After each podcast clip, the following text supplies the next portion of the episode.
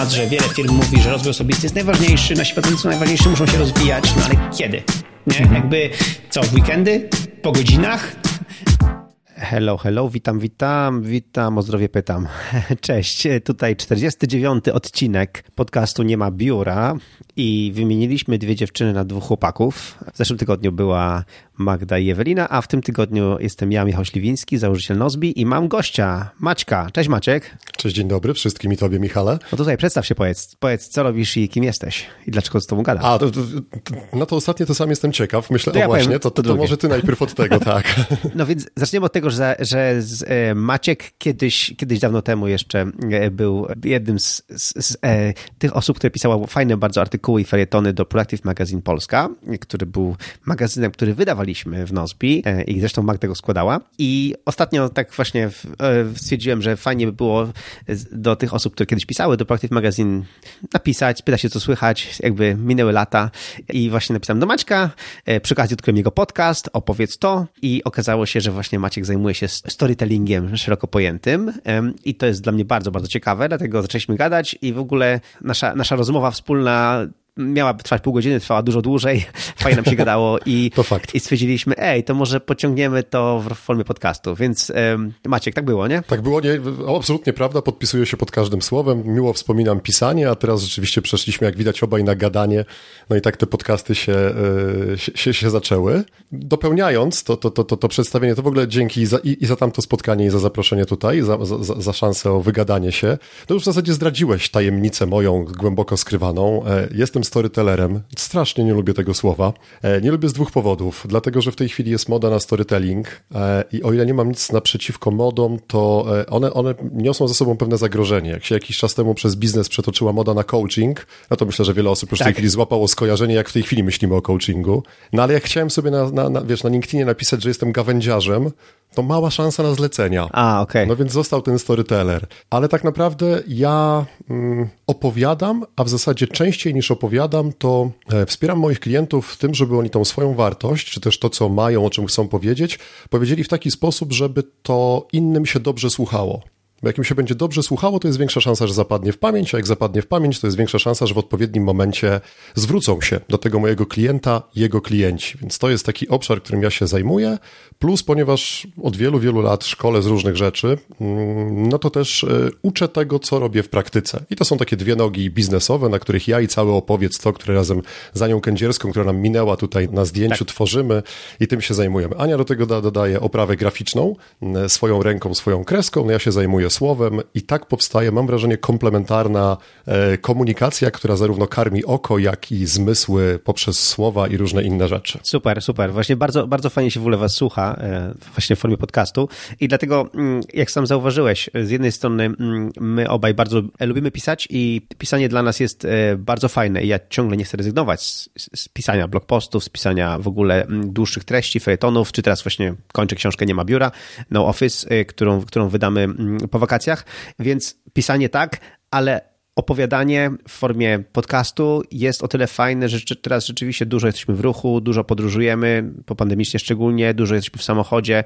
czy dużo biegamy, czy uprawiamy sportów, to, to po prostu słuchanie podcastów jest fajne. I, I z drugiej strony mi się wydaje, że się buduje też fajną relację, że wiesz, jak ja miałem tą szansę, żeby z tobą porozmawiać, to wiesz, tydzień później słucham twojego kolejnego odcinku podcastu i po prostu znowu ciebie słyszę, nie? I tak mam wrażenie, że utrzymujemy relację, chociaż jest ona trochę bardziej jednostronna w tym momencie, ale mimo wszystko wiesz, jakby, jakby ciebie bardziej znam. To wiesz co, ja mam, mam takie doświadczenie z tego weekendu, akurat prowadziłem zajęcia w, w szkole trenerów, z którą współpracuję i rzeczywiście dwie osoby, które weszły na salę, no, które widzimy się po raz pierwszy w życiu i też od razu w tej tak zwanej rundzie trenerskiej na początku powiedziały, no ja cię znam, bo cię słyszę. No coś w tym mówieniu komuś do ucha jest takiego e, intymnego, to może jest już na wyrost słowo, ale, bo ja wiem, no coś takiego jest bardzo personalnego.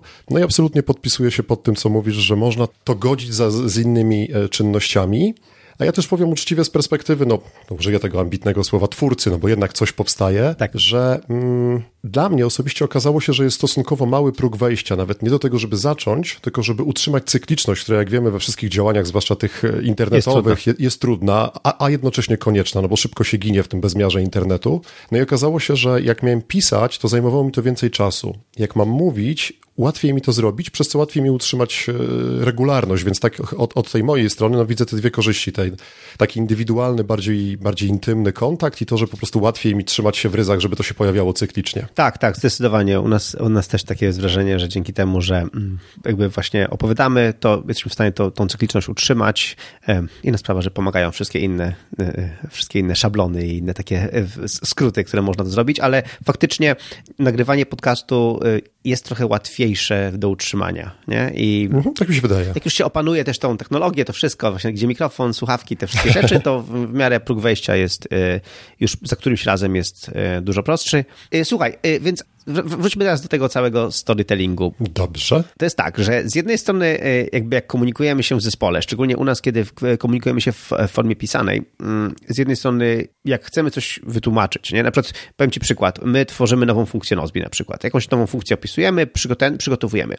No to często jest tak, że ta osoba, która ma pomysł na tą funkcję, chce ją dobrze opisać, e, e, więc też robi taki storytelling. Słuchajcie, więc chodzi o to, no, żeby jakby wy, wszystkim innym wytłumaczyć, z czego wynika ten pomysł na tą funkcję, jaki problem rozwiązuje, y, z jakimi problemami się spotykaliśmy i, i, i co chcemy teraz zrobić, i tak dalej. Podczas kiedy mam też czasami takie zderzenie z ludźmi, że mówią, ej, no nie piszcie mi tych bzdur, ja chcę konkret. Czemu? Jaka ma być funkcja, uh -huh. co mamy robić, jakby o co chodzi i tak dalej.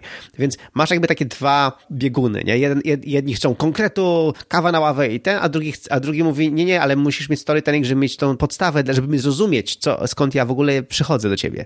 E, jak ty to, jakby, jak, jak, to, jak to należy godzić, jakby, jak, to, jak, jak do tego podejść? To zaczynasz tak z, z, z, wysokiego C z pytaniem. E, ja nie jestem pewien, czy, wa czy, czy warto próbować to godzić, mm, bo e, mhm. i to jest właśnie, nawiązuje do tej mody. W tej chwili mam wrażenie, jak sobie obserwuję rynek, no, który sam poniekąd tworzę i na którym jestem, to ten storytelling próbujemy wykorzystać jako narzędzie, wiesz, do wszystkiego. Mhm. No, nie ma narzędzia, które jest do wszystkiego. No, jest śrubokręt, to jest do śrubek. No można nim wbijać gwoździe, tylko no żal tej ściany, która, jak ona będzie wyglądała, jak parę razy nie trafimy w ten, w ten łepek śruby. I rzeczywiście mm, wydaje mi się, że przeceniamy możliwości, nawet nie storytellingu, tylko pojedynczych narzędzi. Poszukujemy takiego narzędzia, które jedno, wiesz, klękajcie narody i wszystko załatwione. Mhm. Są osoby, no i możemy sobie wziąć dowolną typologię osób, którą kto kupuje, którą kto wierzy, które rzeczywiście lepiej się czują z konkretem. No i dla mnie trochę misją samobójczą jest wtedy próbowanie opowiadania im historii, mhm. bo niezależnie od tego, jakiego narzędzia użyję, moją rolą jest dotrzeć do drugiego człowieka. Dla mnie najpiękniejszą metaforą tego, co jest moją rolą, niezależnie od tego, jakie narzędzie wybiorę, jest moja ukochana koszykówka, której niestety już uprawiać nie mogę, kwestia zdrowotna kolanowa, ale za podanie zawsze jest odpowiedzialny podający. Nieważne, co ten, który wychodzi na pozycję robi, piłka ma być w tym punkcie, żeby on się z nią spotkał. I teraz, jak ja chcę się efektywnie komunikować wewnątrz zespołu, na zewnątrz z klientem, no to moją rolą jest dobranie narzędzia, techniki przekazu adekwatnie do, tej, do, do tego odbiorcy. No jak będę na siłę opowiadał historię komuś, kto uwielbia konkrety, no mogę, tylko to jest tak jakiś na rozmowę rekrutacyjną, wiesz, w Bermudach i w klapkach Kubota, skądinąd bardzo fajnych, no ale podnosimy sobie znacząco poprzeczkę, no bo jednak nas, na nas jakoś popatrzą. Tak. Więc ja bym nie przeceniał storytellingu, chociaż go uwielbiam i propaguję, ale z drugiej strony myślę sobie, że nawet dla osoby, która lubi konkrety, możemy mm, użyć krótkiej historii, ale tu już zaznaczam krótkiej, bo to też jest takie skojarzenie, że czasem jak pada hasło storytelling, to nam przychodzą na myśl takie rozbudowane historie, wiesz, typu Gwiezdne Wojny Dokładnie. i te wszystkie odcinki, ale użyć dwu, trzyzdaniowej historii, która na początku powie, słuchaj, klient będzie potrzebował tego, bo w tej chwili ma takie potrzeby. I to jest krótka historia o kliencie, Aha. bo ta, ta krótka historia ma na celu, w moim rozumieniu, pokazać temu konkreciarzowi, który będzie potem tą funkcjonalność na przykład u was w Nozbe wdrażał, czemu ta funkcjonalność jest ważna. Mhm. W myśl zasady, że jeżeli my wiemy, jakiemu większemu obrazkowi służy to, co robimy, no to mamy większą motywację i jesteśmy bardziej e, dokładni, skrupulatni w tym, nad czym działamy.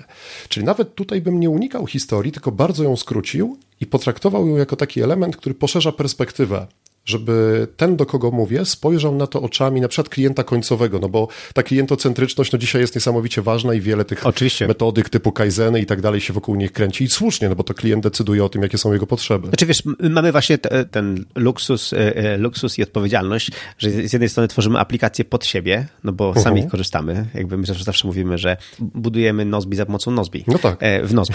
Nie? Więc, więc jakby, więc to jest, to jest fajne, ale z drugiej strony rzeczywiście, no, słuchamy klientów, słuchamy ich tego i, uh -huh. i ja zauważyłem właśnie, jakby to, co mówisz, jest, jest, jest, jest ciekawe, że żeby właśnie dopasować przekaz do, do słuchającego e, i na przykład e, u nas jest, tak to działa, że mamy taki, taki zespół Design Fight, taki zespół uh -huh. jakby ludzi odpowiedzialnych za, za, za jakby wstępną wersję jakiejś tam funkcji i to jest zawsze ten sam zespół. I właśnie jest część osób, które jakby chcą bardzo konkretne, a są część osób, które właśnie chcą posłuchać tej historii. I, i, i normalnie czasami jest tak, że w opisie funkcji jest tak. Generalnie chodzi o to i o to, a teraz to jest dłuższy storytelling i wtedy jest dłuższe wytłumaczenie uh -huh. i mhm. wtedy ta osoba, która ten, ona po prostu omija to, bo wie, że teraz jest to, dłuższy storytelling, może to ominąć. To nie dla niej e, komunikat, nie? Żeby, mhm. że, że zauważyłem, że mój designer właśnie Hubert, on tak się e, e, jakby, właśnie, właśnie tak się wycwanił, co ty powiedziałeś, że przygotował krót, krótką wersję, super krótką, po czym przygotowuje dłuższą wersję właśnie no. rozbudowaną dla tych, którzy chcą ją przeczytać, a jednocześnie daje możliwość tym, którzy nie chcą, że mogą ten, ten dłuższy akapit ominąć, nie? Mhm. Także ale wiesz co, to, to, to, to co mówisz, mi się przy, przy, przywodzi mi na myśl takie troszkę obok tej sytuacji, ale dla mnie to jest bardzo takie obrazowe i warto mieć to moim zdaniem z tyłu głowy. E, czasami odwołujemy się do ekspertów i myślę tutaj na przykład profesor Bralczyk jako ekspert od języka polskiego i kierowane do niego jest pytanie, co on myśli o tym, że język ewoluuje, że no często oczywiście mówimy, że ach, ta dzisiejsza młodzież go zaśmieca jakimiś tam, nie wiem, swoimi zwrotami.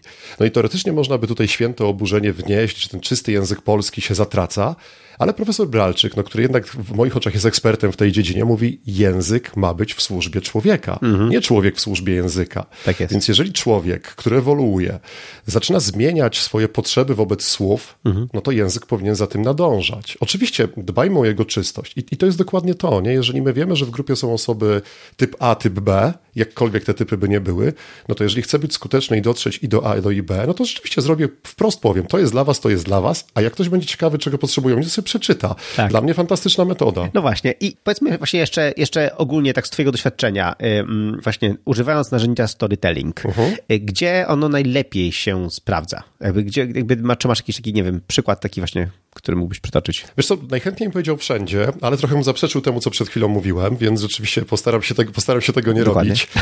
E, pierwsza rzecz, pozwól, że się odwołam do słowa, sam mam kłopot z nazewnictwem, a, a teraz ty nazwałeś to narzędziem, bo, bo, bo dla mnie storytelling jest e, z jednej strony naturą człowieka, co wykazują różne badania mhm.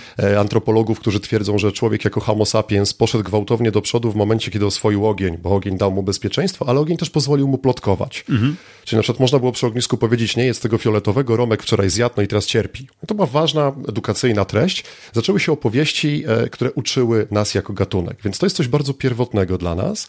A z drugiej rzeczywiście w tym worku mieści się szereg narzędzi, które pozwala nam to robić skuteczniej. E, więc też warto na to spojrzeć, że to, to nie jest coś, co powstało w podręcznikach akademickich albo w laboratoriach, tylko jest naszą naturą. I teraz, gdzie to się sprawdza? Mm, ja myślę, że wszędzie tam, gdzie e, chcemy rzeczywiście budować e, taką mm, czystą, e, pierwotną relację. Mhm.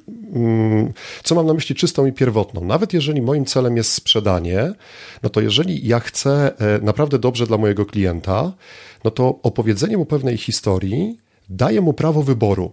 Bo, bo, dla mnie to jest największa różnica między taką komunikacją perswazyjną. Bardzo się cieszę, że ona odchodzi już powoli w niebyt. Ojeja. Gdzie moim celem było wykreować myśl w twojej głowie, żebyś ty chciał. Mhm. A dla mnie storytelling jest czymś, co ja ci opowiadam. Oczywiście w intencji sprzedażowej, ja tego nie ukrywam. No, powiedzmy, jestem sprzedawcą i, i tak dalej, ale opowiadam ci na przykład o innym kliencie, który miał podobną sytuację jak ty, no bo rynek jest w pewnych, w pewnych kwestiach dość podobny, no i podjął decyzję, na przykład skorzystania z mojego projektu i w tej chwili ma takie z tym związane benefity. Tak. Natomiast decyzję, czy ty chcesz tak jak on, zostawiam tobie. I to jest dla mnie takie podłoże takiej relacji, gdzie ja ci doradzam, czyli to jest ta, ta, ta taka sprzedaż doradcza, opieram to na pewnym przykładzie, który ubieram w historię. Po co ją ubieram w historię? Po to, żebyś ty, drogi kliencie, nie czuł, że ja ci coś wkładam łopatą do głowy. Tak, tak, Ja tak. ci mówię o kimś innym. To jest w ogóle dla mnie piękna definicja, którą e, wyczytałem w książce Mistrzowie Sprzedaży, jak oni to robią, która teoretycznie jest o sprzedaży, a praktycznie w dużej mierze właśnie o sile opowieści w sprzedaży. Mm, I to jest definicja, która mówi, że storytelling to jest umiejętność umiejętność ubrania w słowa doświadczenia z przeszłości w taki sposób, żeby to było interesujące dla kogoś w przyszłości. I to, to mi bardzo pasuje. No, są różne definicje, ale ja kupuję absolutnie tą i wydaje mi się, że to jest ten kierunek, który e, no, jest wart grzechu. To od razu dwie rzeczy mi przychodzą do głowy. E, Zacznijmy od pierwszej, e, związanej z, z szeroko pojętą produktywnością, no bo z tego wywodzi się Mhm. Nozbi i z tego wychodzi to, to, co ja robię, produktywność. Jak najbardziej. I jedną z rzeczy, którą my tłumaczymy naszym użytkownikom i na, w ogóle jakby użytkownikom Nozbi i, i, i, no i w ogóle naszym słuchaczom i tak dalej, jest to właśnie, że y, jedną z rzeczy, którą możesz, jakby, jak możesz sobie pomóc w przyszłości, to jest to, że komunikuj się z tobą w przyszłości. Czyli e, na przykład e, musisz coś zrobić, co będziesz musiał zrobić pewnie raz na rok albo raz na dwa lata na przykład. Jakoś takie, wiesz, rzecz, którą trzeba robić raz na jakiś czas. To weź sobie ją dobrze opisz. I opisz sobie, tak, wszedłem tu, kliknąłem to, zobaczyłem to, tutaj wkleiłem to i się udało i to jest zrobione. I jakby, bo znowu opowiadasz historię sobie w przyszłości za dwa lata, bo jak za dwa lata to zdanie wróci i musisz to zrobić, to zamiast odkrywać koło na nowo, słuchasz siebie z przeszłości, nie? I, e, I wiesz, nie? I jakby słuchasz tej historii z przeszłości. Aha, czyli było tak, a, czyli to ten, a trochę się zmienił interfejs, to poprawię, a i to od razu aktualizuję, że tutaj się zmieniło i tak dalej. Więc jakby, e, i, i, i my, dlatego my tłumaczymy nawet, że opowiadamy zawsze, że nasza aplikacja, a propos storytellingu, opowiadamy, że nasza aplikacja jest, służy do współpracy między ludźmi i też słu- służy do twojej produktywności osobistej, ale w produktywności osobistej, wbrew pozorom, współpracujesz ty z przeszłości, z przeszłości z, z tobą z przyszłości. czy tego chcesz, czy nie? Do, do, do mnie to przemawia rzeczywiście, a też tak jak mówisz, e, to mm, Ania, moja, moja wspólniczka, tradycyjnie ukłony Aniu w twoją stronę, e, zwykła mawiać, że storytelling jest tak samo dobrym narzędziem do pracy z innymi, jak i ze sobą. Aha, No dokładnie. bo my, my, przecież- my przecież na co, na co dzień opowiadamy sobie tysiące historii o różnym zabarwieniu. Ojej, no bo- wkręcamy sobie rzeczy. Tak, bo podobno mamy tam ten, tego aniołka, demona na różnych ramionach i tak dalej, i tak dalej. Więc e, też nic nie stoi na przeszkodzie, żebyśmy te historie opowiadali sobie po to, żeby się w różnych rzeczach wspierać. No bo przecież jeżeli kiedyś m, dokonałem czegoś stosując strategię X, no i teraz stoję przed innym wyzwaniem, no to jak sobie odtworzę tą historię w głowie, czyli de facto ją sobie opowiem, że wtedy zrobiłem to i to zadziałało, no to czemu teraz nie spróbować? Więc to tak naprawdę, no mówię, jest bardzo, bardzo szerokie zastosowanie, no bo my jesteśmy takimi stworami wychowanymi na historiach. Przecież całe nasze dorastanie to jest słuchanie historii. Lepszych albo gorszych, ale to są historie, jakby na to nie patrzeć. Więc to jest zakorzenione. I właśnie, a, druga, a druga sprawa, którą też wspomniałeś, y, to jest to, co, o czym zresztą dziewczyny Ewelina i Magda w zeszłym odcinku opowiadały. Mm, Mówiły o współpracy w zespole i tak dalej. I jedną z rzeczy, które ostatnio napisałem, która strasznie, y, jakby ludzie mi teraz ją wypominają, w sensie pozytywnie, rezonuje z ludźmi, to jest to właśnie, że ja uważam, że jako dorośli powinniśmy traktować innych dorosłych jak dorosłych, nie? Czyli, czyli jak, tak. nie? Czyli jak pracujemy z innymi osobami, to tak sam powiedziałeś, odchodzi ten styl menedżerski w stylu ja ci mówię, co masz zrobić. No bo ja ci nie mówię, co masz zrobić. Jesteś dorosłą osobą, z którą ja współpracuję, więc jakby ja tak naprawdę nie mam prawa ci mówić, co masz robić. I tylko dlatego, że płacę ci pensję. Więc tak naprawdę ja ci sprzedaję historię. Ja ci opowiadam, dlaczego chciałbym, żebyś wszedł, jakby poszedł ze mną w tą drogę, nie? Dlaczego, y, wiesz, jak na przykład opowiadam Ewy, z Eweliną, na przykład ustalamy, Ewelina zajmuje się nas PR-em szeroko pojętym i opowiadamy właśnie o tym, że teraz e, chcemy, e, żeby do prasy uderzyć, e, żeby te nasze piąteczki pokazać jeszcze bardziej, jak one działają i, i, o, nich, o, i o nich właśnie opowiedzieć historię piąteczków i tak dalej, i tak dalej. To, to, to nie jest tak, że ja mówię, każę ci Ewelina teraz do prasy wyjść i te piąteczki wszystkim, wszystkim sprzedać i tak dalej. Nie, to jest bardziej właśnie, że wspólnie to ustalamy, wspólnie u, u, ustalamy, że to jest coś, co dla nas jest ważne, co ten i ona już jako ekspertka PR już się tym zajmie tak, jak ona uważa. No bo znowu, ona jest ekspertką PR, ja nie jestem ekspertem PR, ja jakby dlatego mam Ewelinę. No Więc, więc wiesz, więc to, to jest to, co powiedziałeś, że, że my teraz opowiadamy sobie historię, sprzedajemy sobie tematy i odchodzi się od tego, mam nadzieję, że odchodzi się właśnie od tego, że się ludziom mówi, co ma się robić i się od, traktuje ludzi dorosłych jak dorosłych. To mnie jest do tego bardzo blisko. Ja pracując przez lata z liderami w różnych obszarach, używałem takiego zwrotu, że jedną z podstawowych, e, moim zdaniem, ról liderskich to jest wydaraślanie ludzi. Ludzi. E, nawet w rozumieniu analizy transakcyjnej, no bo tam ładnie jest rozpisane, tam rodzic, dorosły, dziecko i tak naprawdę większość, jakby na to popatrzeć, modeli, które mają wspierać liderów, zresztą większość modeli komunikacyjnych, które mają nam usprawniać komunikację, tak naprawdę służy dwóm rzeczom. Po pierwsze, żebym ja się zatrzymał w pozycji dorosłego,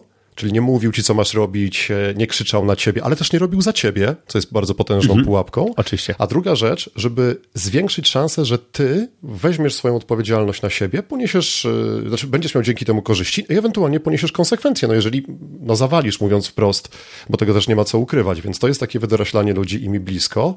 Nałącząc te wątki, jeżeli przyjmiemy, że historia pozwala ci wyciągnąć wnioski, no bo hi historia nie jest zamkniętym komunikatem, ona nie ma tego, że zrób. Ona jest ideą, jest koncepcją, w którą ty możesz wejść albo nie wejść. Tak. Ale jak nie wchodzisz, to podaj mi swoją historię.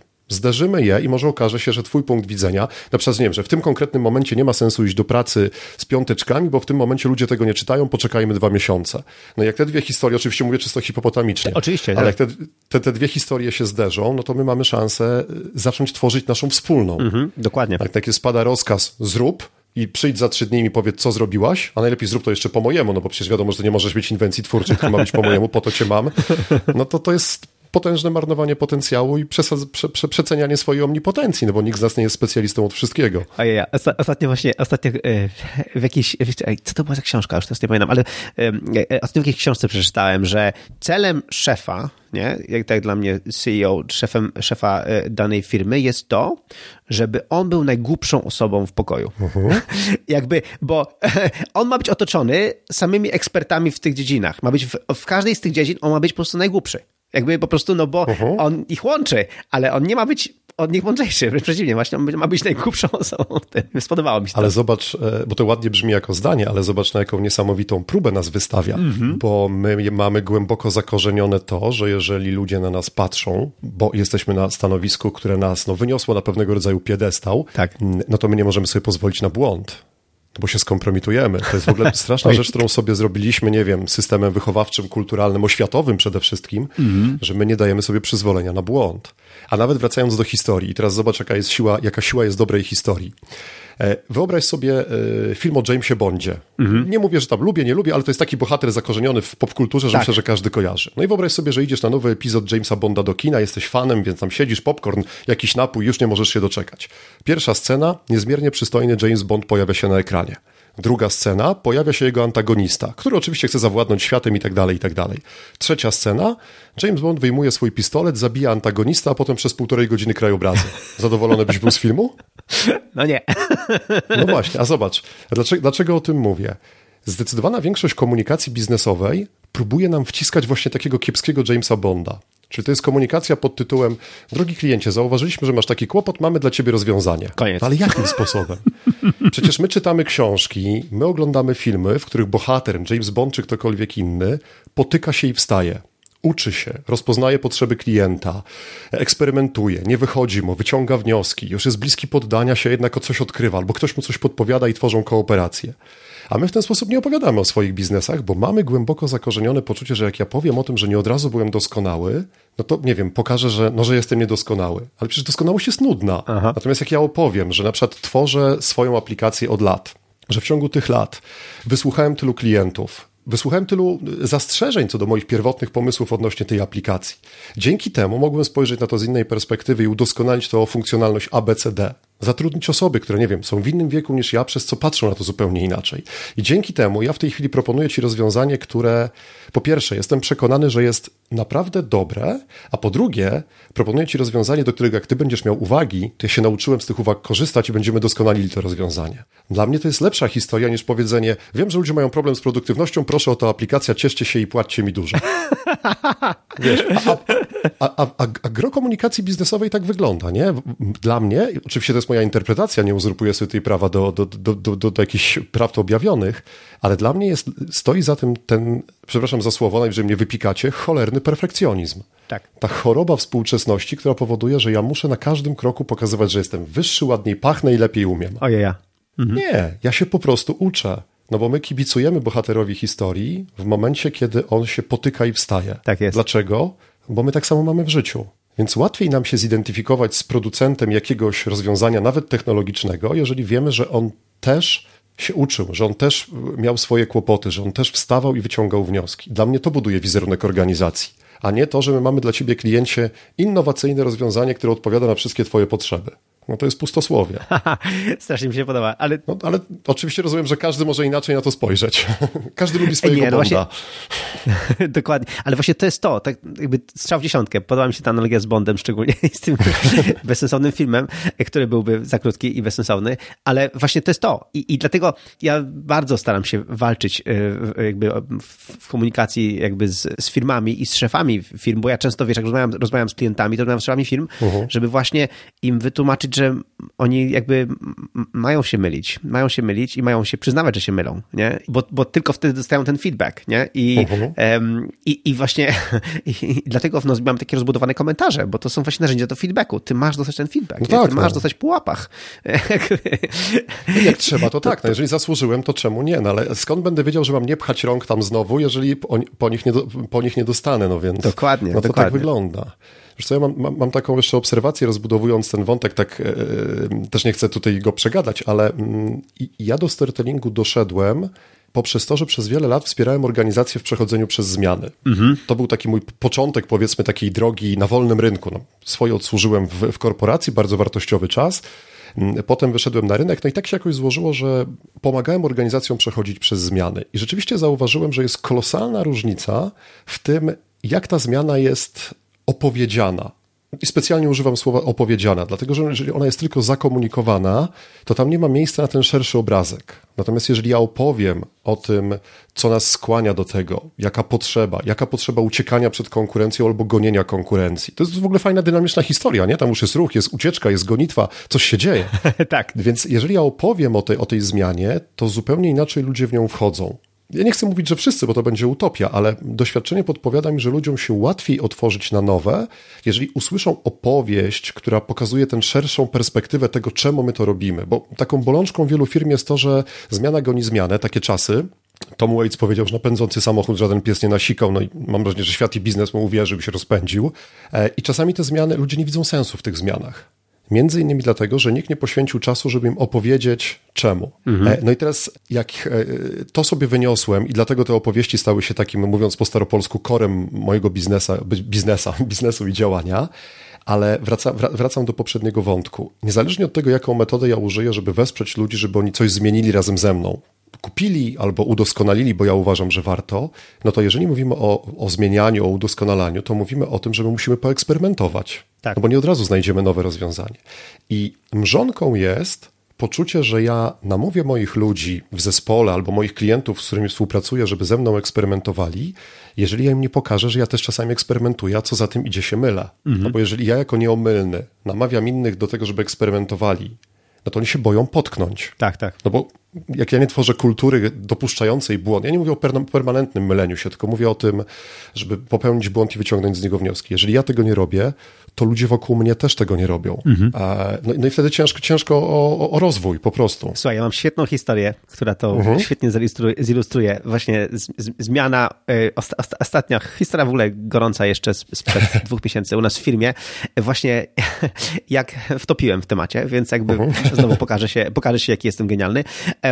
I, ale zróbmy sobie y, przerwę, mhm. puścimy, puścimy reklamę naszego sponsora, czyli Nozbi i wtedy ruszymy z tą historią, bo to jest idealny Dobra. Y, przejście właśnie na to, na, na to zarządzanie zmianą, bo to jest to, o, o, o czym chciałem z tobą porozmawiać. Dobrze, nazywam się Jacek Pogorzelski, e, prowadzę dwie firmy w sumie, e, które no, różnią się od siebie produktem i grupą docelowych odbiorców, grupą klientów. Natomiast to, co je łączy, to zajmują się wynajmem nieruchomości e, mieszkaniowych na cele mieszkaniowe. Dzięki Nozbi mamy bardzo efektywną komunikację poprzez zadania, ponieważ prawidłowo skonstruowane zadania, zorganizowane w projektach, e, pozwalają zaoszczędzić bardzo dużą ilość czasu na dodatkową komunikację związaną z dopytywaniem, z uzyskiwaniem dodatkowych informacji, e, ponieważ dobrze skonstruowane zadanie, które posiada komentarze, posiada załączniki, posiada ewentualnie jakieś dokumenty w tych załącznikach, zdjęcia, e, daje całe, można powiedzieć, spektrum informacji potrzebnych do wykonania tego zadania. Czyli osoba, która takie zadanie otrzymuje lub sama je stworzyła, ma wszystko, może powiedzieć, w jednym miejscu pod ręką, wszystkie informacje, które potrzebuje, żeby to zadanie wykonać. Więc na pewno jest efektywniejsza komunikacja, czyli zaoszczędza mm, na czasie w postaci ilości telefonów, ilości komunikacji na przykład na komunikatorze, żeby te dodatkowe informacje od kogoś tam uzyskać. E, druga rzecz to, jeżeli mamy zadania e, zorganizowane w Nozbi, w postaci zadań do projektów, no to mamy pewność, że te zadania nie umkną. Po prostu nawet najdrobniejsze sprawy zostaną rozwiązane, wiemy, że one tam są i zawsze do nich wrócimy podczas przeglądów, podczas e, codziennej pracy, tak, bo pracujemy na Nozbi, więc no nie ma takiego efektu jak na przykład na komunikatorze, że ktoś komuś przekazuje na zwykłym komunikatorze jakieś informacje, no i w zasadzie one już po kilku dniach ciężko do nich w ogóle wrócić, nikt o tym nie pamięta i tak dalej. Natomiast tu, gdy mamy to prawidłowo e, zorganizowane w Nozbi, mamy pewność, że te rzeczy w ogóle nie umkną.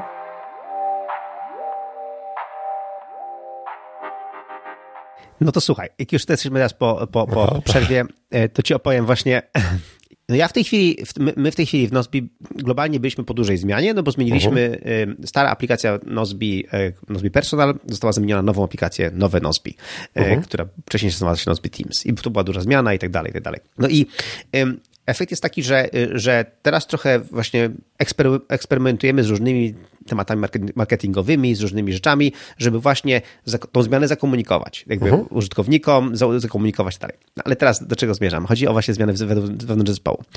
I, i, i miałem taką sytuację, że w którymś momencie zauważyłem, że jest konkret, konkretne miejsce, gdzie nawalam. Mhm. Gdzie, gdzie jakby pracujemy razem i ja widzę, gdzie nawalam, gdzie jestem ym, blokerem tak naprawdę. Nie? I, y, I dla mnie to jest w ogóle największy koszmar jako szefa firmy, żeby być blokerem. Jak jestem blokerem, to wiem, że wtedy inni nie mogą iść dalej. No tak. Ja generalnie im kład, kładę aktywnie kłody pod nogi. Nie? I, i, i, i, i, nie chcę tego robić. Nie? To jest taki, to jest jakby ja, ja nie chcę blokować nikogo, a niestety to mi się często zdarza. Więc zacząłem zastanawiać się, co zrobić, żeby odblokować. I nagle jakby znowu wróciłem trochę do tematu tego, kto, kto w firmie, kto w zespole ma jakby cechy, które mogą mnie uzupełniać i jakby pomóc mi, żeby tak właśnie nie robić tak dalej, dalej. Uh-huh. I ułożyłem to sobie fajnie w głowie, przepracowałem temat uh-huh. i, i od razu to wdrożyłem. Od razu mówię, słuchajcie, więc zrobimy teraz tak, to, to, to, to, to, to, to. I super i jejka. I ja, ja, ja pamiętam... Nie było szału? E, znaczy, nie, no, był, szał był ekstra, e, zaczęło działać świetnie, po czym był, były duże hamulce ręczne i generalnie zaczęły być jakieś po prostu dramaty e, powstać po drodze. I teraz z czego to wynikało?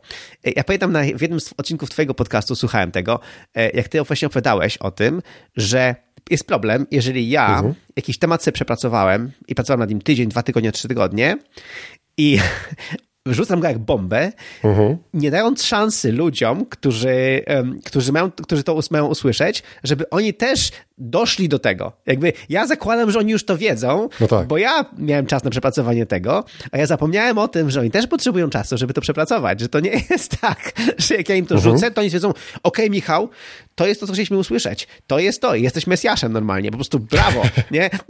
Tylko jest, y, najpierw jest ta sama konsternacja, którą ja miałem trzy tygodnie temu, nie? A potem dopiero jest, y, ale i, i muszą nagonić. I, i, niest, i, no i niestety, oczywiście, niektóre osoby były bardzo zestresowane, bo, bo, od razu bały się, że tutaj są zmiany dużo bardziej jakby za, mhm. zakrojone, że może stracą pracę, że może tu w ogóle coś będzie zupełnie no. inaczej. Y, jakby nie zrozumieli w ogóle moich, moich, moich intencji. I i oczywiście, że nie zrozumieli, no bo ja, ja tego nie przekazałem. Ja nie, tak jak sam powiedziałeś, nie powiedziałem tej historii, co chcemy teraz zmienić, jakby z czego to wynika, na czym polegają ten i, i, i, i musiałem postmortem, jakby, że tak powiem, każdą z tych osób, z każdą z tych osób porozmawiać indywidualnie, wytłumaczyć im, o co mi chodziło, e, co, co jakby, jakie, jakie, gdzie jakby, no, skąd jakby wynikała ta, ta potrzeba zmiany, przeprosić ją, tą, każdą z tych osób indywidualnie, że, że tak to narzuciłem im i, i, no i mówię, mówię, musieliśmy to wypracować znowu i, i, to, mhm. i to było, jestem przekonany, że to zajęło mi dużo więcej czasu i dużo więcej energii, dużo więcej emocji i mojej i tych osób wszystkich, niż gdybym właśnie opracował sposób, jak tą zmianę opowiedzieć, jak wszystkie te osoby ze sobą zebrać, że słuchajcie, jest taka zmiana, jest taki pomysł, co wy na to, przepracujmy to i też im nawet dać szansę na pewien feedback. Słuchajcie, to jest taki, taki mój pomysł, dajmy sobie tydzień na przemyślenie i tak dalej, dajmy sobie jakby tak, tak, tak mi to powiedziałeś wtedy w tym podcastie powiedziałeś, że dać wszystkim szansę, żeby dojrzeć do, tej, do tego. Do, dobrze, dobrze mówię? Dobrze mówię? Coś takiego.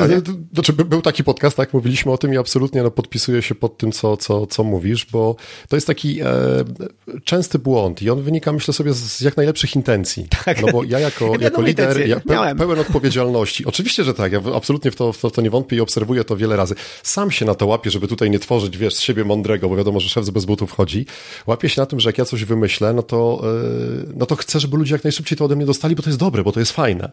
Tylko no, w zasadzie powiedziałeś to, nie? Zapominam o tym, że ten proces inkubacji tego rozwiązania u mnie trwał x czasu. Tak. A chcę od nich, żeby oni to wzięli tak. Mhm. No i to jest, to jest jeden z najczęstszych błędów e, właśnie w, w, w, takim wdrażaniu zmian, że my e, dajemy ludziom za mało czasu na adaptację do nowego. Mhm. Przy czym, od razu dodam, e, jeżeli mówimy o większych grupach, drugim błędem, który idzie w parze z tym, jest to, że to, ten czas dajemy, ale go nie ograniczamy. A i dokładnie, okej, okej. Okay, okay. bo, bo, wtedy mhm. rodzi się coś, co myślę, że ty też bardzo ładnie nazwałeś takimi, mm, no umysł ludzki działa w dość specyficzny sposób. Wystarczy zrobić sobie mhm. krótki eksperyment i teraz sobie w głowie odpowiedzieć, powiedzieć, ile znamy teorii spiskowych. Myślę, że każdy z nas ileś ich zna. Natomiast co zabawne, ciężko jest znaleźć teorię spiskową, która jest pozytywna, która jest wspierająca, która służy temu, żeby było dobrze. No bo umysł ludzki raczej łapie historie takie, wiesz, z czarnym charakterem, żeby nas przed, przed czymś przestrzec. I teraz łącząc te wątki, jeżeli damy ludziom zbyt dużo czasu, to oni zaczną, e, jest szansa, obawa, że zaczną wymyślać czarne scenariusze. A. Sam powiedziałeś, tak? To się nawet bał, że zostanie zwolniony. Tak, tak, tak. I dlatego warto jest powiedzieć, że okej, okay, słuchajcie, no, stoimy przed takim wyzwaniem, ja mam na to taki pomysł i teraz słuchajcie, dajmy sobie tydzień czasu, czy no tydzień nie można innego, czegoś innego niż czasu sobie dać, ale dajmy sobie tydzień na to, żeby, żeby się z tym, no mówiąc kolokwialnie, przespać, zderzyć. Jestem ciekaw waszych pomysłów, słabych punktów, innych kontrpropozycji, ale aczkolwiek umówmy się, że po tygodniu musimy musimy podjąć jakąś decyzję, no bo rynek idzie do przodu, my nie możemy stać w miejscu. Mm. I ta granica, ta granica powoduje, że ten pierwszy etap zmiany, który jest nazywany bardzo często zaprzeczaniem, e, i on jest naturalny. On wynika z konstrukcji mózgu, z ewolucji. Oczywiście. Mm, e, my po prostu na, my e, na takim poziomie, powiedziałbym, nawykowym zmianę identyfikujemy jako zagrożenie, więc chcemy od niej uciec. Naturalny proces. I to ograniczenie czasowe powoduje, że e, my sobie możemy po, po, poknąć, pogadać, mamy potrzebę pożalić się bliskim. No to są naturalne mechanizmy, ale gdzieś wiemy, że, że w pewnym momencie musimy się, mówiąc kolokwialnie, wziąć w garść. Czyli pierwsza rzecz, dajmy czas ludziom, żeby dojrzeli, ale też wiedząc, że oni tego potrzebują, e, powiedzmy, że ten czas jest no, skończony, że my nie możemy dojrzewać do tej zmiany tak. w nieskończoność, no bo nam po prostu klient albo rynek ucieknie. Więc to bym te, te dwie rzeczy pożenił i to słyszę w, w, w tej twojej historii, które rzeczywiście, no i chwała ci, że wyciągnąłeś te wnioski, bo potem trzeba to, ale też świetnie, że to poprawiłeś, nie? Bo zobacz, jak nam się to łączy z poprzednim tematem, bo znam takie przypadki, kiedy lider e, łapie się na tym, że popełnił błąd, ale w ramach tej swojej doskonałości, którą kreuje, e, nie idzie do ludzi i nie mówi, słuchajcie, dobra, dałem tylnej części ciała, mea culpa, weźmy się za to jeszcze raz. I dla mnie na przykład takie działanie buduje wizerunek liderski. Natomiast takie udawanie, że yy, dobra, popełniłem błąd, ale udam, że nikt nie zauważył, to jest taki paradoks, że chcę mieć, e, wracając do tego, co wyczytałeś w książce, nie? Chcę, chcę mieć ludzi mądrzejszych ode mnie w zespole, ale traktuję ich jak półgłówków, że oni się nie domyślą, że coś jest nie tak. No gdzieś tu nie widzę spójności, więc ja bym na to mocno uważał. dokładnie tak, dokładnie tak. I, i, i także ja pamiętam, że to, to było takie niezłe, że tuż po tym, jak to się stało, akurat właśnie do ciebie napisałem, żeby tam pogadać i akurat zacząłem uh-huh. słuchać tego podcastu i to po prostu, akurat pamiętam, że ten odcinek mi przyszedł po prostu idealnie, po prostu, po prostu był, tak by wiesz, był wycelowany, po prostu mój, mój umysł był gotowy, żeby to usłyszeć. Nie? No tak, to moja żona mówi, że kluczem do sukcesu jest jak okazja trafia na gotowość, więc jeżeli te dwa czynniki się tak. spełniają, no to wtedy rzeczywiście to klika tak przysłowiowo, no coś w tym jest. Tak, tak, to, y, to ten um, Clayton Christensen, ten taki słynny, um, słynny myśliciel ze Stanów, uh-huh. on właśnie opowiada, właśnie mówił o tym, że to jest tak, że jeżeli nie ma pytań, to odpowiedzi nie, nie, nie mają gdzie trafić. Mhm. Nie? Jakby to odpowiedzi jakby trafiają w pustkę, bo dopiero jak jest pytanie, dopiero wtedy odpowiedź może znaleźć swoje miejsce. Y, y, y, mhm. Więc tutaj akurat była, zdecydowanie, zdecydowanie była. I, i, i właśnie no i dlatego, dlatego to jest, dlatego tak, tak mi się podoba, co powiedziałeś, żeby ten czas jeszcze potem, tak jak mówisz, ograniczyć. Czyli mhm. rzeczywiście, żeby dać ludziom szansę żeby przetrawić, czyli właśnie dać im ten, tą przestrzeń i to wszystko, ale z drugiej strony ją ograniczyć. To mi się podoba, to jest fajny, fajny sposób. My, my po prostu w Nospi generalnie funkcjonujemy na takich tygodniowych jakby, jakby uh-huh. cyklach. To znaczy my mamy uh-huh. spotkanie na przykład marketingu tylko co raz na tydzień, spotkanie, mamy regularne spotkania raz na tydzień i te, i te spotkania takie co tygodniowe to jest takie właśnie miejsce, kiedy my sobie pijemy kawkę, gadamy i jakby tak się, jakby jako zespół się scalamy, po to tylko służą te spotkania. I właśnie, mm, więc ja myślę, że to, to dla nas byłoby, fajnie by było, gdybym to zrobił w ten sposób. fajnie by było, gdybym to właśnie, tą zmianę y, opowiedział w lepszy sposób w jednym tygodniu, dał ludziom tydzień na przetrawienie i szansę na feedback na i komentarze i w drugim tygodniu byśmy to przecementowali. Jestem przekonany, że wtedy te osoby, które były wtedy zaangażowane, zamiast po prostu przeżywać ciężkie chwile i jeszcze się stresować i jeszcze ten, y, y, dużo chętniej wskoczyłyby ze mną jakby na ten, mhm. na ten, na ten wagon i, i bardzo możliwe, że dałyby mi jeszcze feedback, który by to jeszcze jakby ulepszył, nie? Więc... No to no. są e, dwie rzeczy, które pozwól, że jeszcze, jeszcze dodam, absolutnie podpisując się po, po, pod tym, co teraz mówisz, że e, pierwsza rzecz, że jeżeli ludzie mają ten tydzień i mogą zgłosić te informacje, swoje pomysły, no to oni automatycznie czują się bardziej właścicielami tej zmiany. Mhm. Ciężko jest protestować przed czymś, czego jestem współautorem. Tak. Łatwo jest protestować przed czymś, co traktuję jako prawdę objawioną, którą ktoś mi narzucił. Bardzo prosty mechanizm, mhm. myślę, że każdy z nas go doświadcza na co dzień. Eee, a druga rzecz mi wyleciała z głowy. Więc teraz ja się przyznam, że miałem jakąś ulotną, drugą myśl, ale gdzieś poszybowała. Może wróci, więc zostańmy z tą jedną. Może wróci. Tak, że, że, że, że, to jest właśnie ta współodpowiedzialność i wtedy e, większe zaangażowanie do wdrażania. Słuchaj, e, teraz będziemy powoli zbierali się do, mhm. do końca, bo tutaj wiadomo, my byśmy, ja widzę, że my dwaj to my naprawdę byśmy mogli tutaj prowadzić. Jest szansa, obawa, że moglibyśmy długo, tak. Ojej, ten odcinek mógł być dwugodzinny bez problemów. E, więc powiem taką ciekawostkę, którą ostatnio odkryłem też. Jest, jakby a propos szewcu, bo tu chodzi i tak dalej, znowu mi mhm. -huh. skojarzyło, wiesz, skojarzenia, podczas tej rozmowy skojarzenia moje chodzą po różnych, e, w różnych dziwnych miejscach. I jedną z rzeczy właśnie, którą ostatnio e, skumałem, jeżeli chodzi o sposób naszej pracy, to jest tak, że my, my wszystkim opowiadamy właśnie, nasz storytelling to jest właśnie taki, że tutaj, jeżeli chodzi o samą aplikację Nozbi, nie, że są projekty, zadania i komentarze i w komentarzach uh mhm. się komunikujemy, komunikujemy się asynchronicznie i wiesz, te wszystkie słowa i używamy i tak dalej, opowiadamy tą całą historię, jak, jak my funkcjonujemy i to jest prawda, tak, że rzeczywiście działamy. Ale najlepsze jest to, że, e, że wszystko jest ok i ludzie generalnie to przyjmują w porządku, nie? W sensie to, to, im, to im się spina, wiesz, projekty, zadania, komentarze, więcej zaczynają, ten, może nie do końca tak działają, ale wiesz, są w stanie to ogarnąć, nie? Ale bomba spada w momencie, kiedy mówimy, no i wewnątrz zespołu nie używamy maila. A, a, a wszyscy tak, jakby naprawdę jest, jestem w szoku, bo jakby normalnie to, jakby ja przez to, że nie używam maila od takiego czasu wewnątrz zespołu, że to nawet nie wiedziałem, że to jest jakiś big deal, nie? Ale to jest ten takie miejsce, gdzie jest taki fajny przykład i mi się wydaje, że to też w komunikacji storytellingu fajnie mieć taki moment, kiedy komuś rozwalasz jakby umysł, uh -huh. kiedy komuś mówisz coś takiego, co e, jakby, wiesz, e, jakby opowiadasz mu historię, on, wiesz, tak w miarę rezonuje, a potem mówisz mu coś takiego, co, e, co mu rozwala system, nie? Co po prostu powoduje, że ale jak to bez maila, nie? Jakby i ostatnio miałem taką sytuację, bo tam miałem taką konferencję i opowiadałem właśnie o tym, to ja zauważyłem, że właśnie to było to, co, co najbardziej trafiło, że nie używamy maila, że jakby oni w miarę rozumieli nasze rozwiązanie, dopóki ja powiedziałem, że ono zupełnie zastępuje maila wewnątrz uh mhm. -huh. zespołu, nie? Czyli burzy schemat pewnego, do którego są przyzwyczajeni. Tak, tak, uh -huh. i ten schemat ich normalnie, wiesz, i, i potem były pytania, ale jak to maila, ale jak to, ale my czasami jednak, i, i, i ale ja uważam, że tu mail, i, i wiesz, i my zaczynamy, i, i wtedy dopiero jest cała ta dyskusja. I, i, I mi się wydaje, że muszę częściej używać tej narracji, żeby właśnie, żeby, teraz właśnie próbuję, wiesz, się u ciebie za to przeszkolić, że y, że, żeby właśnie opowiadał, opowiadam z czymś, co w miarę ludzie rezonują, po czym właśnie w tą taką szpilkę mhm. trochę im ten, żeby ich trochę obudzić jeszcze bardziej, żeby oni zobaczyli, że ej, to, to, to, to jest trochę drastyczne, ale to jest właśnie inne i e, mhm. jakby wiesz, żeby ludzie bardziej jakby się obudzili trochę. To pozwól, że e, skoro już mnie wywołałeś do tablicy a propos tego, no. tego, tego, tego, tego, się uczenia się, to, to pozwól, że dwie, trzy rzeczy porządkujące, bo teraz tak, mhm. zaryzykuję stwierdzenie, że gdybyś wszedł na podobną konferencję i w pierwszym zdaniu powiedział o tym, że wywal wywalamy maile, to byś się spotkał z oporem. Natomiast to, co robisz wcześniej, to jest właśnie ta potęga storytellingu, która mm, kupuje uwagę e, słuchaczy. Działa to bardzo prosto. Umysł ludzki z jednej strony uwielbia testować, a z drugiej strony jest leniwy. Dobra, ładnie to się mówi, że lubi przebywać w stanie łatwości poznawczej, czyli jest leniwy. I teraz na, na czym rzecz polega? Moją rolą, budując narrację, jest na samym jej początku powiedzieć o paru rzeczach, które z perspektywy słuchacza są łatwe do potwierdzenia. To są schematy poznawcze. Czyli na przykład, jeżeli ja wiem, że jeżeli będziemy się komunikowali zadaniami, aha, w mojej formie są zadania, są zadania, przypisujemy sobie, przypisujemy, możemy się komunikować, możemy. Facet prawdę mówi. To jest taki mechanizm. Czyli ja muszę dać na początku historii coś, co umysł odbiorcy łatwo zweryfikuje. Okay. I wtedy on mi daje kredyt zaufania na dalsze mnie słuchanie. Mhm. Natomiast jeżeli ja będę cały czas operował takimi prawdami, które są dla niego oczywiste, no to on mi po prostu weźmie i zaśnie i nie ma co się dziwić. Dokładnie. No bo on idzie w schemacie, nie? I teraz ta magia storytellingu polega na tym punkcie przełomowym. Ty użyłeś zwrotu taki w biciu szpilki i to też jest fajne, bo, to, bo, bo szpilka potrafi przebić, przebić balonik przekonań. Czyli my Po to mówimy o pewnych rzeczach, które słuchacz potrafi łatwo potwierdzić, żeby w pewnym momencie go zaskoczyć, bo zaskoczenie jest królową emocji w kontekście storytellingu.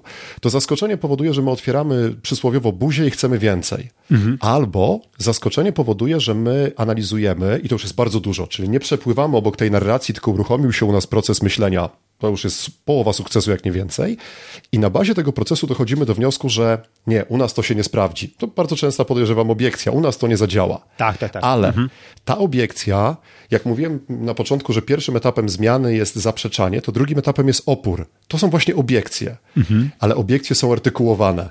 Jak ktoś artykułuje swoją obiekcję, to ja mogę z nim zacząć rozmowę. Oczywiście. A rozmowa to nie muchołapka, nie musi się kleić, ale z drugiej strony rozmowa nas potrafi doprowadzić do rozwiązania, na przykład sprzedażowego, albo rozejścia się pokojowego w dwie strony, ale z taką myślą po tej drugiej stronie, że może ja nie kupuję tego rozwiązania, ale mimo wszystko facet miał fajne argumenty. Może gdzieś kiedyś. Tak. I to jest dla mnie potęga tego. Czyli tak, najpierw, najpierw trochę rzeczy, które łatwo zweryfikować, potem ten twist, jak to się mówi w takiej nomenklaturze, powiedzmy, scenarzystów, czyli ten, ten, to, to coś, co Aha. przekręca, czyli w Twoim przypadku wywalamy maile, no i potem i potem ja bym w ramach y, rozbudowanego storytellingu się zamknął, tak używając zwrotów bardzo wprost, bo też obserwuję, że czasami mamy potrzebę doprowadzić ludzi do tego punktu przegięcia, tego, tego gdzie no, burzymy ich schemat myślenia i próbujemy w tym momencie im włożyć nasz schemat myślenia. A ja uważam, że o ile film, wracając do Jamesa Bonda, musi być domknięty, mhm. o tyle storytelling w takim, takim działaniu około biznesowym dobrze, żeby miał otwartą końcówkę. Okay. Zresztą Pixar mówi, że e, powiedz odbiorcy, że 2 plus 2 równa się i pozwól mu policzyć za ciebie bo wtedy czuje się właścicielem tej, tej historii, tego rozwiązania. Okay. Czyli doprowadzenie do tego punktu zwrotnego i poczekanie właśnie na te pytania, na te obiekcje, na te obawy. A wtedy, no wiesz, no, jesteś ekspertem, no bo to jest twoje dziecko Nozbi, więc masz odpowiedzi na pytania ale też z takim szacunkiem, że ktoś może jednak uznać, że to nie dla niego. Nie? No i, no i okej, okay, przecież nie, nie, nie, nie, ma jednego rozwiązania dla rynku dla wszystkich. Ale to buduje e, taki, tak, taką właśnie fajną partnerskość, a, a, a historia jest czymś, co tą partnerskość w, w jakiś sposób spaja. W tej książce Mistrzowie Sprzedaży tam jest użyty taki, taki diagram rozrysowany, że jest sprzedawca, jest klient i jak sprzedawca zaczyna opowiadać historię, to tworzy się trzeci byt, który ich łączy. Mhm. I oni potem sobie idą w swoją stronę, sprzedawca do kolejnego klienta, klient do swojej firmy, a ten byt w postaci historii zostaje razem z nimi. Czyli zostało zasiane ziarno, które z tyłu głowy zostało. No i ten klient za jakiś czas może podjąć decyzję, kurczę, ja mam dosyć tych maili. Zaraz, zaraz. Jak on miał, ten facet, Michał chyba, on mówił, że można się pozbyć maili. No to może wróćmy do tematu. Nie? To jest dla mnie droga do mhm. sukcesu, nie? Ona jest może dłuższa niż to, to, co nam obiecywała perswazyjna komunikacja, której szczerze nie lubię, ale ona powoduje, że wracają do nas świadomi klienci. Co znowu w bilansie końcowym Ojeja, ułatwia nam proces, proces nawiązywania tych, tej, tej współpracy, nie? Bo my nie, nie, nie forsujemy, przez co nie przestrzelimy. A to oznacza, że klient nie będzie mhm. rozczarowany, bo on naprawdę chce. To długi proces, ale dla mnie bardziej taki komfortowy i bezpieczny na biznes pomysł. Tego słowa zabrakło w tym zdaniu. Właśnie i wracamy do tego, że wtedy powstaje u tej, tej, drugiej osoby to pytanie, którego wcześniej nie było. Więc potem, kiedy wróci ta odpowiedź, będzie miała gdzie iść. Nie? Będzie, to, będzie to, nie? tak jak mówi, powiedziałeś. Będzie ten temat mhm, zasiany. Absolutnie. Moją rolą jest spowodować, żeby pojawiły się pytania. Mhm. Nie po to, żeby ktoś wziął moją odpowiedź, tylko po to, żeby... Ja to nazywam, żeby może nie jest najlepsza metafora, ale tak mi usiadła w głowie, żeby człowiek po drugiej stronie opuścił gardę. Bo my bardzo często, jak wiemy, że rozmawiamy z kimś, kto koniec końców będzie coś proponował, to się zasłaniamy. Tak, I tak. historia ma służyć temu, żeby ktoś dopuścił, że być może warto wziąć pod uwagę, co ja mówię. To nie znaczy, żeby przyjął, ale żeby po prostu mhm. otworzył się na to. I dla mnie w dzisiejszym czasie przepełnionym poleceniami zrób, zadziałaj, kup, bądź ładniejszy, wyższy, ładniej pachnij, jest e, tą różnicą. Że po prostu mhm. opuść ręce, dopuść tą myśl i rób dalej w swoim tempie. Tak, zdecydowanie. Super, super. Okej, okay, no to słuchaj, to wielkie, wielkie dzięki. Maciek, po prostu rewelacja, rewelacja, dużo miecha w tym podcaście. Też dziękuję za to, że trzymałeś to w karbach, bo wiesz, ja rzeczywiście jak wchodzę w swój świat, to mógłbym długo, także doceniam e, te umiejętności moderacyjne tej rozmowy. Y, słuchaj, jeszcze dwa krótkie temaciki na, na, na, na, jakby na koniec podcastu. Zawsze takie mamy dwa, dwa stałe punkty. Y, pierwszy punkt to e, kącik Nozbi i to właśnie chciałem nawiązać do tego, co powiedziałem odnośnie maili. W, w nowym Nozbi mamy tą widok aktywności. I, I widok aktywności to jest moja ulubiona w ogóle funkcja jako szefa firmy, bo wtedy patrzę, co się dzieje w zespole. I właśnie przewagą aktywności w Nozbi versus maila jest to, że jak dostaję maila, to muszę przejrzeć te maile, no bo przychodzą tak jak przychodzą. Natomiast jak ludzie robią zadania, to te zadania tam w aktywności się zaznaczają, że są zrobione, albo że ktoś coś powiedział, to dalej. I w widoku aktywności genialne jest to, że to ja decyduję, kiedy tam wchodzę. I to jest po prostu znowu czat, bo jakby nie dostaję maili, które właśnie, które muszę przejrzeć now, tylko po prostu te rzeczy się dzieją, ja wchodzę do widełka aktywności i ja go przeglądam. Czasami efekt jest taki, że po tygodniu e, nie, nie przeglądałem za bardzo tego widełka aktywności, bo byłem zajęty jakimiś konkretnymi tematami, no to mam trochę zaległości, ale zawsze mogę przejść i, i, i sprawdzić, co się dzieje, jakie są powstały nowe projekty, jakie ludzie dodają komentarze w zadaniach, które ja, nad którymi ja pracuję, czy ktoś coś zrobił za mnie, mój ulubione. Byłoby miło. dokładnie. Więc to wszystko w tym widoku aktywności i to jest, to jest taki nowy widok w, właśnie w nowym Nozbi e, i jest on e, bardzo, bardzo, bardzo fajnie zrobiony. Tutaj właśnie mamy, widzimy taki rzut ekranu na ekranie, że właśnie zadania, w których ja partycypowałem, właśnie co się, co się działo w projektach, które ja śledzę i też jak ktoś tworzy nowy projekt, zamyka projekt, ja to wszystko tam widzę. Więc to jest taki widok znowu taki dla, dla lidera, dla i nie tylko dla lidera, dla każdej osoby pracującej w zespole, ale głównie właśnie ja jako z, z, z pozycji lidera, jak chcę widzieć, co się dzieje w firmie, widok aktywności, to jest, odpowiadam na to, na to pytanie. A teraz słuchaj, yy, kolejny kącik książkowy. O, masz. Powiedz mi, jaką ostatnio książkę czytałeś mądrą i możesz się podzielić. A, dobrze, że dodałeś mądrą, bo już myślałem, że będę musiał ten, e, bo ja w wakacje e, z definicji odkładam książki poważne, żeby głowa odpoczywała i odparowywała, mhm. Mm, ale mimo wszystko pokusa jest e, i ostatnio trafiłem na książkę, chyba gdzieś wysłuchaną swoją drogą w jakimś podcaście ktoś polecał, nie pomnę teraz gdzie, książkę Adama Granta pod tytułem Leniwy Umysł. Mhm. I rzeczywiście ja y, kocham ten cytat z, z Karla Junga, że największą pasją ludzkości jest lenistwo. E, lenistwo, które nas doprowadziło do wielu rzeczy y, rozwojowych, no bo to z lenistwa wynaleźliśmy koło, żeby nam było łatwiej. I, i ta książka mnie urzekła właśnie takimi, takim, takim głównym przesłaniem, że mm, są metody, i książka w dużej mierze o nich traktuje, które utrzymają, utrzymują nas w takiej pozycji osoby, która mm, tam jest nazwana, że to jest taka po, po, postawa naukowca. Tam jest postawa chyba prokuratora, postawa kaznodziei, naukowca. Mogę, w tej chwili my, mylić słowa, ale pożądana jest postawa naukowca, czyli kogoś, kto ma gotowość zadawać sobie bezustannie pytania, na przykład pytanie, czy to, w jaki sposób w tej chwili działam, jest jedynym, jedynym słusznym sposobem, e, a nie żeby e, wyrokować, że moja metoda jest mojsza i dlatego wszyscy tak powinni to już jest w ogóle najgorsze, albo żeby nie, nie uzasadniać sobie, nie kąpać się w takim, wiesz, w takim miłym, miłym błotku samouwielbienia tylko żeby uczyć się zadawać sobie pytania, które stety albo niestety mogą mnie wystawić na próbę ale dzięki temu ja mam większą szansę nadążyć za dynamicznie zmieniającą się rzeczywistością. Jak powiedziałeś leniwy umysł, ja pomyślałem sobie, o, nowa książka Adama Granta, yy, chyba jej nie przeczytałem, ale nie, przeczytałem ją tylko po angielsku, to jest Think Again. Tak, tak, tak, yy, tak. Więc tak. Też, też, też ją przeczytałem właśnie w, w Audible, miałem na, na audiobooku Think Again I, i masz rację i ona się fajnie, jakby idealnie trafiła z książką, bo ona się wpisuje w tym, o czym dzisiaj opowiadaliśmy w podcaście, między innymi też właśnie o tym, że nie robimy wszystkiego tak jak zawsze i tak dalej, i tak dalej, mhm. tylko właśnie think again. Nie? E, właśnie zastanów się. Warto sprawdzać. Warto sprawdzać, czy, czy, czy nie można czegoś zrobić inaczej, lepiej, uh -huh. zupełnie inaczej, albo, albo odpuścić. E, więc super. Ja e, właśnie E, też na wakacje szykuję się do czytania książek lżejszych i, i, w, ogóle, i w ogóle mam taki pomysł, e, więc, więc w ogóle podczas wakacji, żeby znowu przeczytać Potop, o. bo to kiedyś była moja ulubiona książka. I, no to ciekawe jestem, jak po latach odbierzesz. No właśnie, no właśnie, no i, i ja byłem fanem oczywiście ekranizacji Potopu z, z, z Danielem Olbrychskim. Mhm. Pozdrawiamy pana Daniela. Pana, pana A Daniela. jak najbardziej oczywiście. Ten, i, i, i bardzo to lubię, no ale pamiętam, że książka była dużo dłuższa, była, miała dużo więcej jakby wątków i tak mhm. dalej dalej, i, i, ale bardzo dawno nie czytałem, więc y, no, w liceum chyba, więc chętnie przeczytam jeszcze raz y, Potop. I jestem ciekawy, jak mi, jaki, będzie, jaki będzie efekt tego. Ciekawy eksperyment. Dokładnie. A, a, a ostatnio czytałem książkę jeszcze, y, tutaj ludzie mnie znają jako wielkiego fana Apple'a i to jest prawda. Jestem Aha. fanem iPadów i iPhone'ów i zegarków i wszystkiego innego. No i czytałem książkę, która dla takiego fanboya jak ja jest dosyć trudna. After Steve. E, to jest mhm. książka o tym e, właśnie, jak, e, jak Apple teraz działa po... Um, że Steve'a Jobsa. Steve'a Jobsa nie ma, nie? Jest mhm. właśnie How Apple Became a Trillion Dollar Company and Lost Its Soul. Czyli mhm. jakby teza jest y, y, dosyć konkretna, nie? Że właśnie, że Apple stracił swoją duszę i już nie jest takim Applem, jakim był kiedyś, bo nie ma Steve'a Jobsa.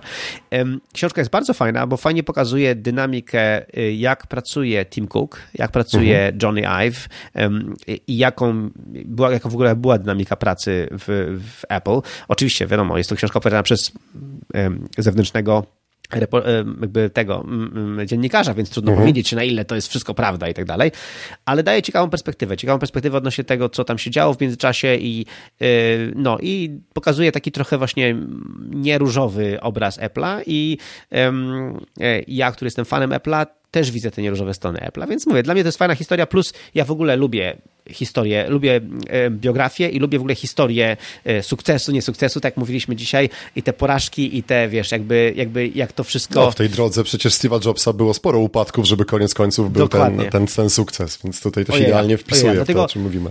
Tak, dlatego ja bardzo lubię te, te, takie historie, więc ta historia też fajnie się słuchało, fajnie się czytało i fajnie właśnie mieć taki um, szerszy obraz e, firmy Apple. Także... A to powiem Ci, że dobrze, że na początku nie powiedziałeś, że jesteś fanem produktów z jabłuszkiem, bo ja jestem w tym obozie drugim, Aha. więc mogłaby nam rozmowa mniej płynnie pójść, jakby takie antagonizmy nam wypłynęły. Także, ale no, na szczęście produktów na rynku jest pod, pod, dostatkiem, każdy może sobie wybrać, co mu tam e, leży i myślę, że każdy ma swoje zady i walety. Oczywiście, nie, to zdecydowanie. E, no ja, ja, tak, ja, ja tak w ogóle zawsze opowiadam wszystkim odnośnie też nawet właśnie narzędzi do produktywności, nie? Jeżeli tobie się Nozbi nie podoba, to nie znaczy, że nie potrzebujesz narzędzia do projektów i zadania mhm. komentarzy, tylko po prostu, po prostu poszukaj czegoś innego. Um, um, I tak samo, jak tobie się inne nie podobają, zobacz Nozbi. I, i w, w, tak samo właśnie, jeśli chodzi o sprzęty, nie? Każdy powinien dopasować sprzęty do tego, do czego używa, jak używa, jak funkcjonuje, no bo te sprzęty są i aplikacje i sprzęty to są takie części, to są rzeczy, które, z których korzystamy bardzo dużo w ciągu dnia i powinny nam leżeć. Niestety tak. No niestety, niestety, no to można różnie na to spojrzeć, ale mhm. tak. Myślę, że najważniejsze, że to był świadomy wybór pod swoje potrzeby, a nie uleganie jakimś trendom, modom, czy, czy nawoływaniu innych na tej zasadzie. No ale to podobno do wszystkiego się dorasta, więc myślę, że można poeksperymentować, poskakać, pozmieniać sprzęty, aż w końcu wybrać ten, który nam służy, a potem producent go kończy produkować, mamy problem. No i tak to się kręci i się kręci i są zmiany. ale i są zmiany właśnie i, i, i tymi mhm. zmianami musimy sobie radzić i dla, dlatego jakby jedyną stałą na świecie jest zmiana zmiana, jakby ciągle coś się zmienia i to jest to, co... A wiesz, że te, te, te, te, słowa, które bardzo często przytaczamy, to powiedział Epiktet, co, to znaczy, że on to mówił w starożytności. Jejka. Moglibyśmy dodać, że co on wtedy wiedział o zmianach w porównaniu dynamiki naszego świata, a on już wtedy miał taką odważną tezę, więc na to rzeczywiście od zarania dziejów się gdzieś spieszymy. Ale co on wtedy, jakby wiesz, dokładnie, jak pomyślisz sobie, jaką, jaką mamy szybkość zmian w ostatnich no czasach tylko, nie? Jakby to jest po prostu brutalne, nie? Ja, jest, jest. I to przyspiesza wykładniczo, raczej nie, raczej nie szykuje się do spowolnienia. Nie, nie, nie, nie, nie. O, tylko my po prostu jakby się nie możemy do tego jakby dogonić tego wszystkiego, nie? Więc słuchaj, Maciek, dzięki wielkie za rozmowę. Dzięki wielkie, że Też dziękuję bardzo. się tutaj wziąć udział. Super, no jak zawsze, kurczę, fajnie się gadało. Także słuchaj, miłych wakacji, miłego czytania kryminałów, co tam będziesz czytał i, i po prostu e, odpocznij, naładuj baterię, baw się dobrze i ten. No i po prostu i powodzenia wszystkim. Dzięki bardzo Maciek. I vice versa. Tobie też dzięki za rozmowę, za zaproszenie, za czas i wszystkiego dobrego. Cześć, cześć. Dzięki.